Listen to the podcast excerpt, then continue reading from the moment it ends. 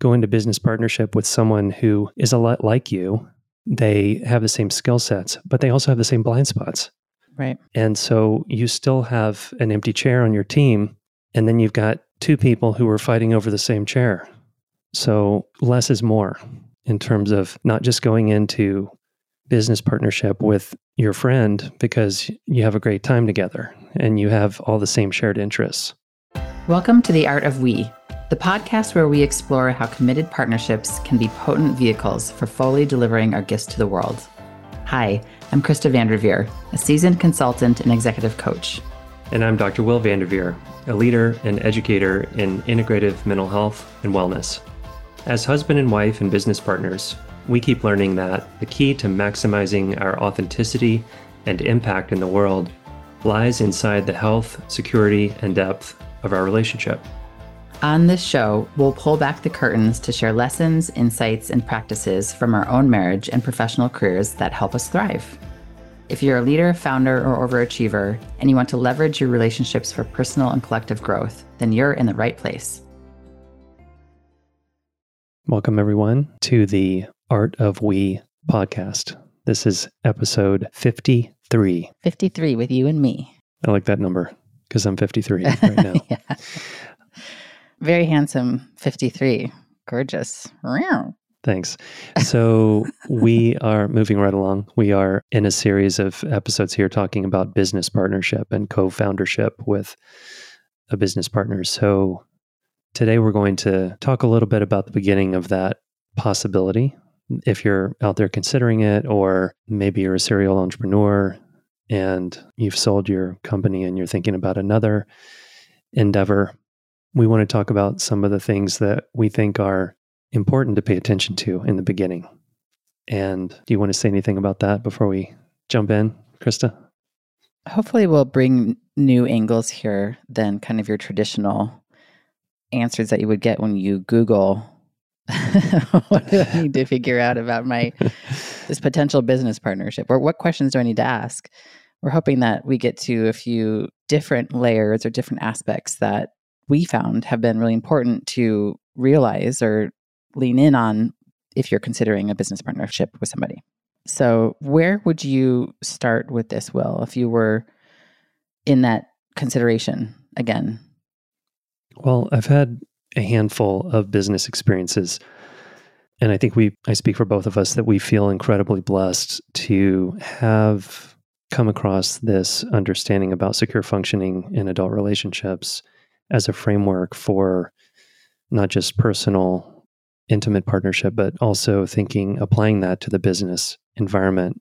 And as I've evolved over time as a human adult, I've brought a different level of maturity to different encounters with business. And the current partnership that we have is by far the highest evolution of relational development that I've experienced at work, by far. And so, reflecting on what I've learned, I just want to share a few things that hopefully will be useful to people considering a business partnership. The first one is really treating the conversation about the possibility of forming a business together as a kind of dating experience, like you would do if you're dating someone.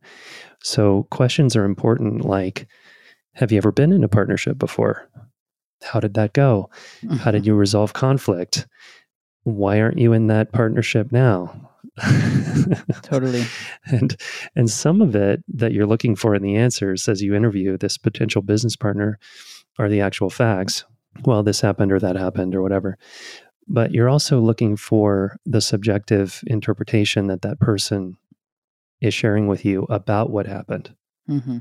So, you know, if there's any sense of the partner not taking responsibility for their part in how things went, or subtly putting their ex business partner under the bus, or telling you that they've never had a business partnership before, and maybe they've never had a long term intimate partnership before, those things give you clues that this person's going to be really challenged. It doesn't mean you can't make a business with this person, but you you need to go in open eyes into your new business partnership and understand what the challenges are going to be as much as possible. I think that the question about if they've had an intimate partnership or what is their intimate partnership like at home, I think it's actually really smart to ask that question because, man, if it's dysfunctional, I'm also not saying that there's not things that you can overcome. But if there's a dysfunctional relationship at home, I would get very curious as to why it's dysfunctional and also be aware of the subjective lens, like you're saying, that they're looking through. Yes. But I had on my list too is like, even if they are not in a partnership, have they ever been in one, an intimate partnership? I'm kind of going down the rabbit hole of partnership here because like it says so much about a person. Like I've been so much in different conversations at different points in my life about collaborating and potentially getting into business partnership. And boy, does the intimate and home life really reveal a lot about how this person can be in relationship and in collaboration. Now, the second part is more of a practical issue, which I think is such a great thing to consider. Where the idea here is that less is more in terms of navigating relationships. If you don't need a business partner, then maybe you don't need a business partner. We're talking about co founder relationships on this podcast. So if you're going to go into a business partnership, you want to go into business with someone who has gifts and talents that you don't have. And the reason I say that is because if you think about it, I'm going to use a really simple and probably mostly misinformed metaphor because I don't play beach volleyball. But since it's a two person team, we're going to start with you need someone who knows how to spike the ball mm. and you need someone who can serve the ball, let's right. say. Right. And obviously, in actual beach volleyball, they take turns and you need to be able to do all the things really well. But what I'm pointing out here is that usually successful business partnerships from the beginning are complementary personalities where one person is very oriented, let's say, toward visionary, creative, identifying opportunities that other people don't see. Mm-hmm. And then you've got another person who is amazing at operationalizing those crazy ideas. Mm-hmm. Or you've got a, for example, a marketing person, and then you've got an engineer, and they work incredibly well together, and they're really not good at each other's jobs, but it's so, so helpful. It's like having, I remember watching what happens to male lions when they grow up and they leave the group that they grew up in. They get mm-hmm. kicked out at a certain point and every once in a while, two of those brothers who are male lions go off into the wilderness together. And then they come back as a team and take over a lion pride. And it's pretty difficult for any adversary to come in in the lion world and dethrone a brotherhood partnership versus one lion taking his chances against another lion and saying, you know what, I think I can beat this guy. Mm. So I don't know why. I just really stuck in my mind. I watched this episode where these two lions stayed in in power in this one particular part of Africa for a very long time because there were two of them that you had to take down. That's cool. So it's kind of redundant. And I'm speaking from personal experience. When you go into business partnership with someone who is a lot like you, they have the same skill sets, but they also have the same blind spots. Right. And so you still have an empty chair on your team. And then you've got two people who are fighting over the same chair. So less is more in terms of not just going into business partnership with your friend because you have a great time together and you have all the same shared interests. Right. We happen to be in business partnership with really good friends of ours, but I think we get really lucky there. It seems like sometimes when good friends attempt to go into business partnership together or even like family members, mm-hmm where there's like it's a family thing, but not everybody fills the seat in the most accurate way that the business might need can run into some issues. And I think, you know, we're speaking in generalities. Any any format can work if you're really working it. Like in some family businesses, multiple siblings are working in the business and one person takes marketing, the other one takes sales, the other one takes product development and so on and so on and it's totally fine like Succession. That was in the show Succession. They did fabulous together. I don't know right. if you've watched that show, but it's pretty brutal, but it we really enjoyed it. Mm-hmm. yeah. I mean, these situations that go well between friends and between family members are actually pretty, pretty rare. And like you're saying, let's not shut down possibility. If if you feel like a friend, a close friend, and you can figure it out together, I think that a successful business partnership can exist when there might be similarities in terms of the visioning capacity and there are the unique gifts that each person recognizes up front that they can bring that might be different from the other person to help fill some of these gaps. I think that can be actually really successful. I think that the pre work, the dating conversation, as you're talking about, is really important to discover where we're at, what we're willing to contribute, what we can contribute is super important in terms of whatever the success is going to be. Right. And there, there are dozens of other important questions like, how much time does this person have to commit to the endeavor? How hungry are they? You know, how much are their values aligned with the thing that you want to bring into the world, and so on and so on and so on. So we could talk for a long time about that, but we're just talking right now about mostly about relationship compatibility and putting this concept of secure functioning on the table early mm-hmm. and exploring what the agreements might be to support that to unfold in a good way. Exactly. So we're going to take a quick break and we come back, we're going to get into more of the secure functioning relational questions that we feel would be important to ask. We'll be right back. We hope you're enjoying this episode. I want to take a quick break to let you know about a gift we created for you and your partner. We compiled our top 10 relationship agreements agreements that have been so powerful in supporting the success of our partnership that we even turned them into our wedding vows. These agreements help us stay connected, growing, and thriving as a couple, and they've been critical to help us create a kind of we that's way beyond what we've ever experienced before. You can download this free gift at KristaVanderveer.com. That's K R I S T A V A N D E R V E E R.com. Also, if you enjoy our podcast, it would be so meaningful to us if you left us a rating and review. Not only does it help others find us, but it gives us critical feedback on how we're doing. Thanks in advance, and now back to the episode. Welcome back. Okay, here are some of the things that I would dive into on a relational basis if I were starting to consider somebody as a co founder of a business. One, can they truly take feedback? And I would test them to make sure to see how they handle feedback. Are they willing to take it? Do they get defensive? Are they wanting it? Are they able to incorporate or at least be in the dialogue of the kind of feedback that they may be receiving from me? That's number one. Can they take responsibility? Is the second one. And obviously, if you say to somebody, are you somebody that can take responsibility? Like they're probably going to say yes. yeah. So there could be other ways to figure out how they take responsibility. And I think, Will, like how you pointed to how they speak to ex business partners or their intimate partnerships, are they putting blame on other people or are they taking responsibility for breakdowns? There's other ways to find out if they're actually a person who can take responsibility. But I think that's super important to do.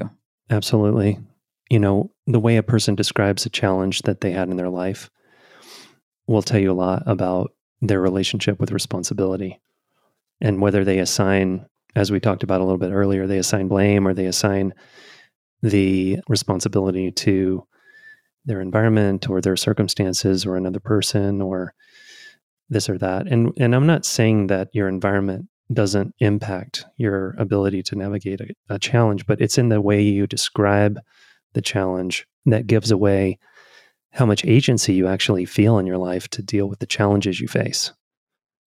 I love that example for so many reasons, including that you could also find out how they relate to challenges inside of how they describe a challenge they had. For example, do they see challenges as opportunities to grow and to develop themselves more? Or do they see challenges as something that happened to them Exactly. If it's something that happened to them, they're at the effect of it and they might be holding more of a victim mindset. And that would be a red flag for me.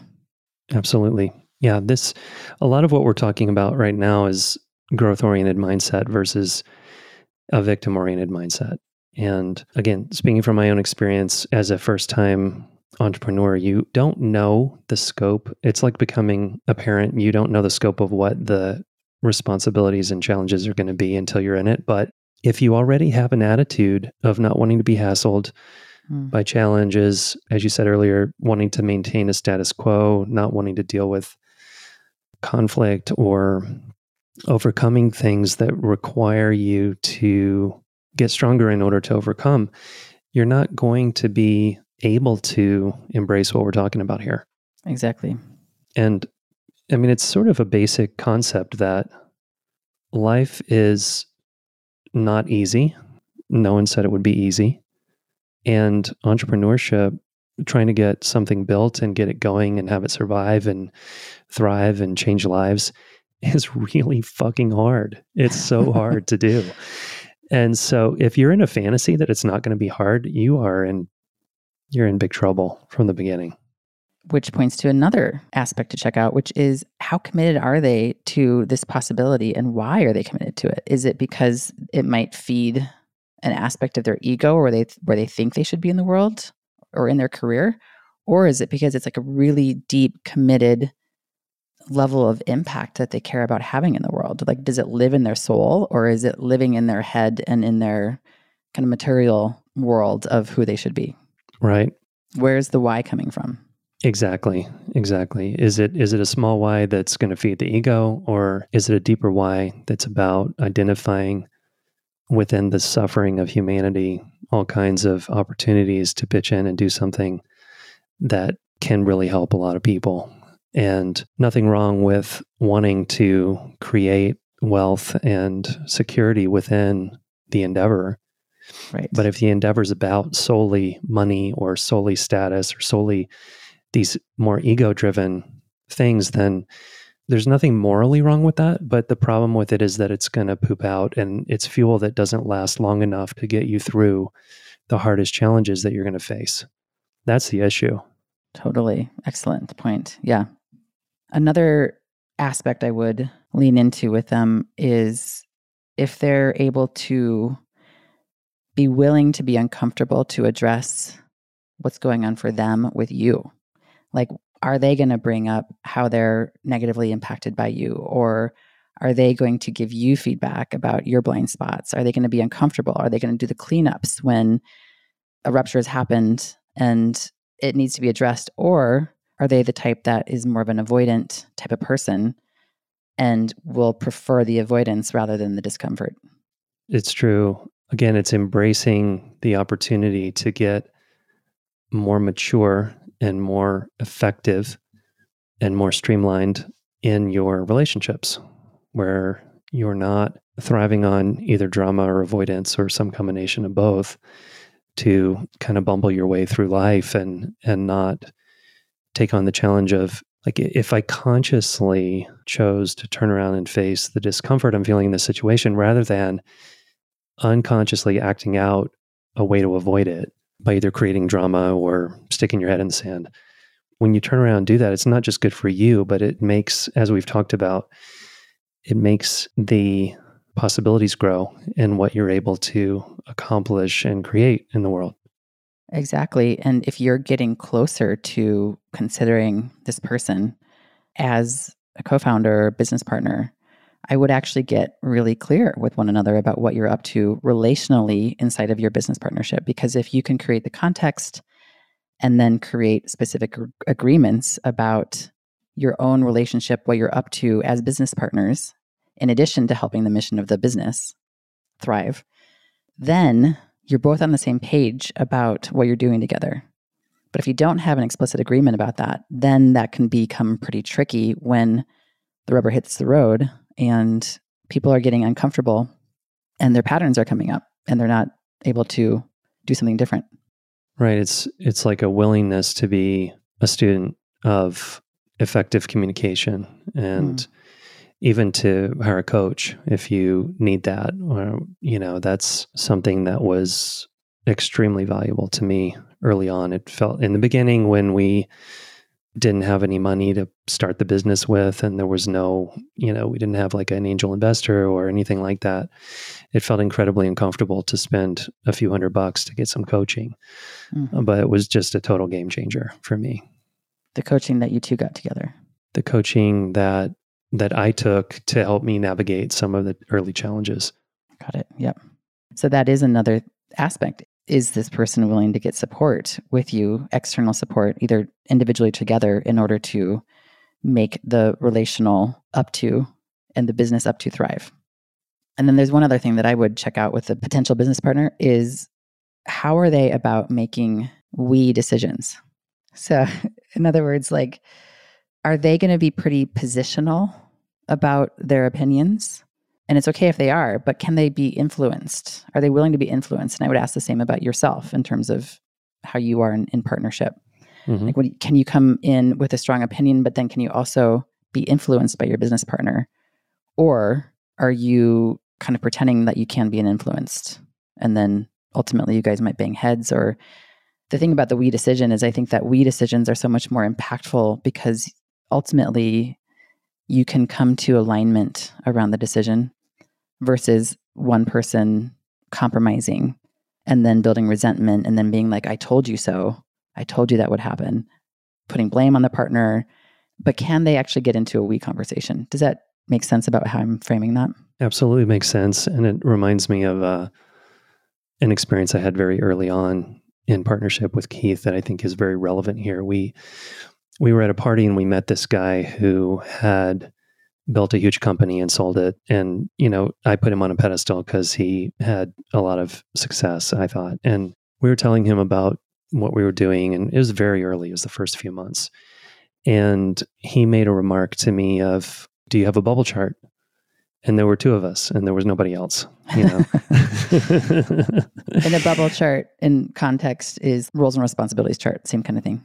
Right. Yeah. So his challenge to us, which was made out of care for us and, you know, wanting us to be as successful as we could be, was saying that we needed to differentiate our roles as co founders. He was recommending that we get out of each other's decision making. And mm. at that time, because I was new to the process and here's this guy with all this experience, in retrospect, we only talked for 10 minutes and he starts talking about this. So he didn't really know a lot about what was going on for us business wise. But what Keith and I actually needed to do was not be in a bubble chart conversation or, hey, you go do this and I'll go do this. We got to that place a year later in our relationship, at least.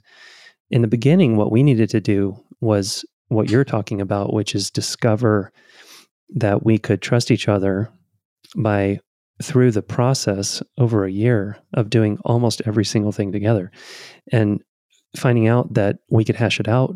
We could go toe to toe. I could stand my ground if I believed I was right and show him that I was right and he would submit and vice versa. Mm-hmm. And there wasn't any kind of fear that one or the other of us was going to do something that wasn't going to support the success of the organization. And then from that platform of trust over a long time. Then we could start having the differentiation conversation. And that came with growth, where at a certain point we realized that we couldn't keep doing all these meetings together and making all these decisions together because the group of people in our company was too big and our goals were too big and our momentum was too strong and there was just like too much work to do. Mm-hmm. But we had done the work of building that trust and you know having ways that we pissed each other off and worked through it and got help and you know dealt with all of these things and we had all these reps under our belt so then we could go into a more differentiated place and so i wonder sometimes about entrepreneurs who decide to co-found something who are following my little prescription i said a few minutes ago mm-hmm. of like you want to have different skill sets and different strengths and weaknesses who maybe go too far too soon into differentiation of roles, where someone's out in the world going to get money from investors or doing sales and marketing, and the other person's in the back office doing the coding or doing the product development. And neither one knows what the other one's doing. And if you start from that place, I think it's really difficult to develop this kind of trust that we're talking about here. Absolutely. If you haven't listened already to episodes 51 and 52, we really go into the nitty gritty of secure functioning.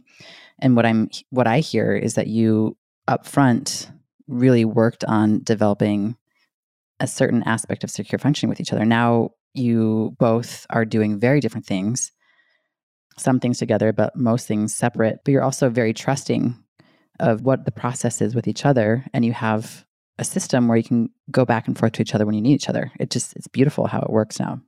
It feels like it's evolved pretty naturally over the years from leaning into the difficult work in the on the front end of developing this secure home base or business base, I guess it's better to say, of trust in each other and also and not blind trust. It's like we we know that each of us has blind spots that the other one can cover if we are in a question mark about what the next step is for the business. And so whenever there's a question mark, we come to each other and discuss it.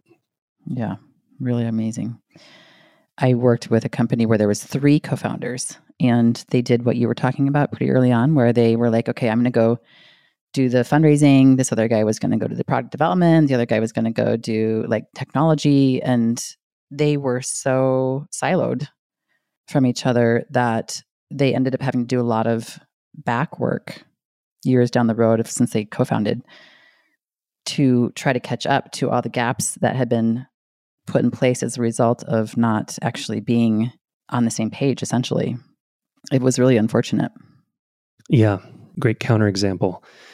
Another sort of detail in that early experience to share which further reinforces the the point we're making is how do you spend money you know? Mm. and when you're early in a co-founder relationship it might be different for people who have who start with some equity or start with an investor or a person who gets you started. I don't know. I haven't had that experience personally, but the benefits for me of making all the decisions together down to the penny with Keith in the beginning was that we found out a lot about our each other's personality around what we felt would be most effective in moving things forward for us in spending. Mm-hmm. And in your example of the three co-founders, it kind of raises a question for me about like which department gets the most love in terms of funding, mm-hmm. and how do you even decide that from the beginning if you're siloed, right? yeah. So I mean, there could just be like three people fighting for you know what the funds are to you know, well, I want to put a hundred grand in product development. I want to put a hundred grand in marketing and so forth and so on. And like, how do you even figure out what the ratios are that are most appropriate for that particular business? Yeah, it becomes a battle for resources exactly. rather than we're on the same team. And how do we get to the end, the end goal? Exactly. Yeah. So let's summarize some of these concepts. The early part of the exciting process of having an idea and deciding if you're going to go into a co founder relationship with someone is a really fun and interesting phase in the process. And we're trying to help you not make some of the mistakes that are possible to make, like rushing into something without fully evaluating what your potential business partners' capacities are for collaboration, where their relationship wounds are, and how that might affect your experience at work, and overall what their attitudes are toward challenge and how they're going to show up and either embrace the challenge or avoid it. And I wanted to just underline something that we haven't emphasized much on this episode that's very important, which is take your time before you tie the knot in your business partnership. And it's just, you're so worth it to take the time to find out what the challenges are going to be yeah. and to really come to an informed decision about whether you're up for those challenges or not. Mm-hmm. And the idea that you're going to be sharing decision making with a co founder for a long time. And are you ready to commit to that? How many cooks do you want in the kitchen? We've talked about, you know, two individual partnerships.